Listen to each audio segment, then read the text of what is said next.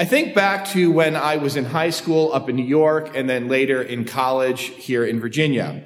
And I remember that despite all of the talk about the importance of diversity, most people, myself included, rarely had friendships that extended across racial lines. Certainly not close friendships anyway. Most people more or less socialized within their own race.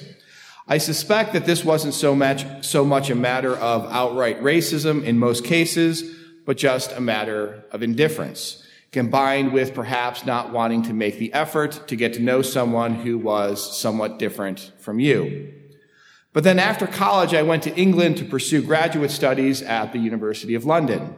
The university, like the City of London itself, is very international and hence multinational and multiracial.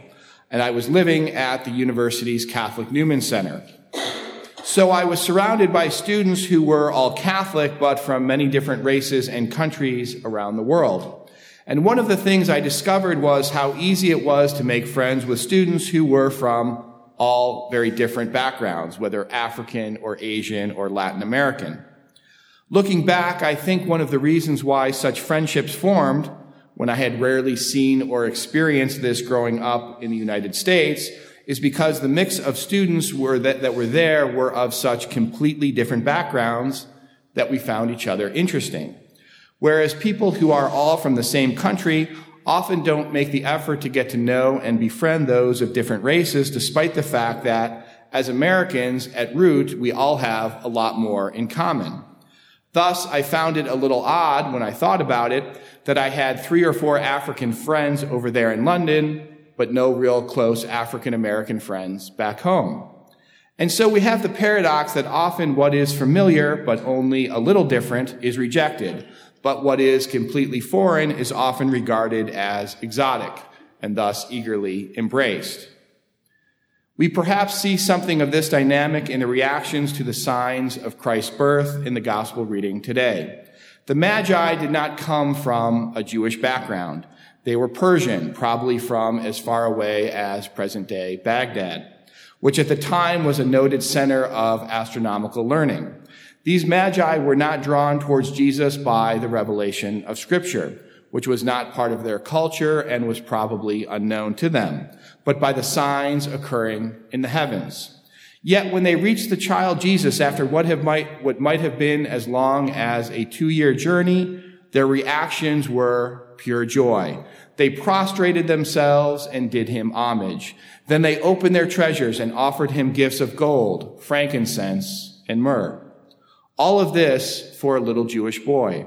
Their reaction wasn't one of impersonal distance and observations, despite the fact that they were scientists. Instead, their intellectual curiosity led them to a place where they found not mere answers, but the true object of loving devotion, the incarnate Word. By contrast, the reaction of King Herod, who had the benefit of at least being nominally Jewish and was the ruler of a Jewish kingdom, his reaction was fear and suspicion, despite the fact that he had the chief priests and the scribes to help him understand the revelation of scripture. He, of all persons, should have known that the Messiah would be a prince of peace.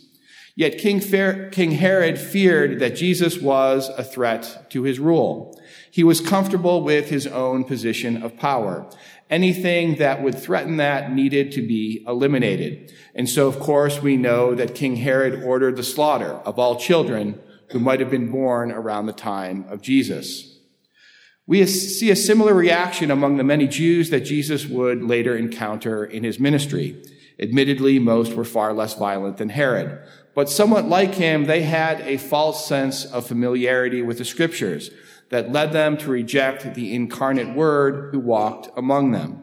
They failed to see how Jesus, a fellow Jew, was the fulfillment of all prophecy. We recall that his townspeople in Nazareth rejected him. They said, Oh, he's Mary and Joseph's son. What, who does he think he is? Where is his authority for saying all of this? That's why Jesus would famously say, a prophet is not without honor except in his native place. Yet it was often those on the margins of Jewish society, such as the poor and the outcast, or even those outside of the margins of Jewish society altogether, such as the Canaanite woman, who most often eagerly embraced Christ as their Savior. And this was the experience of Christianity not just during the lifetime of Jesus.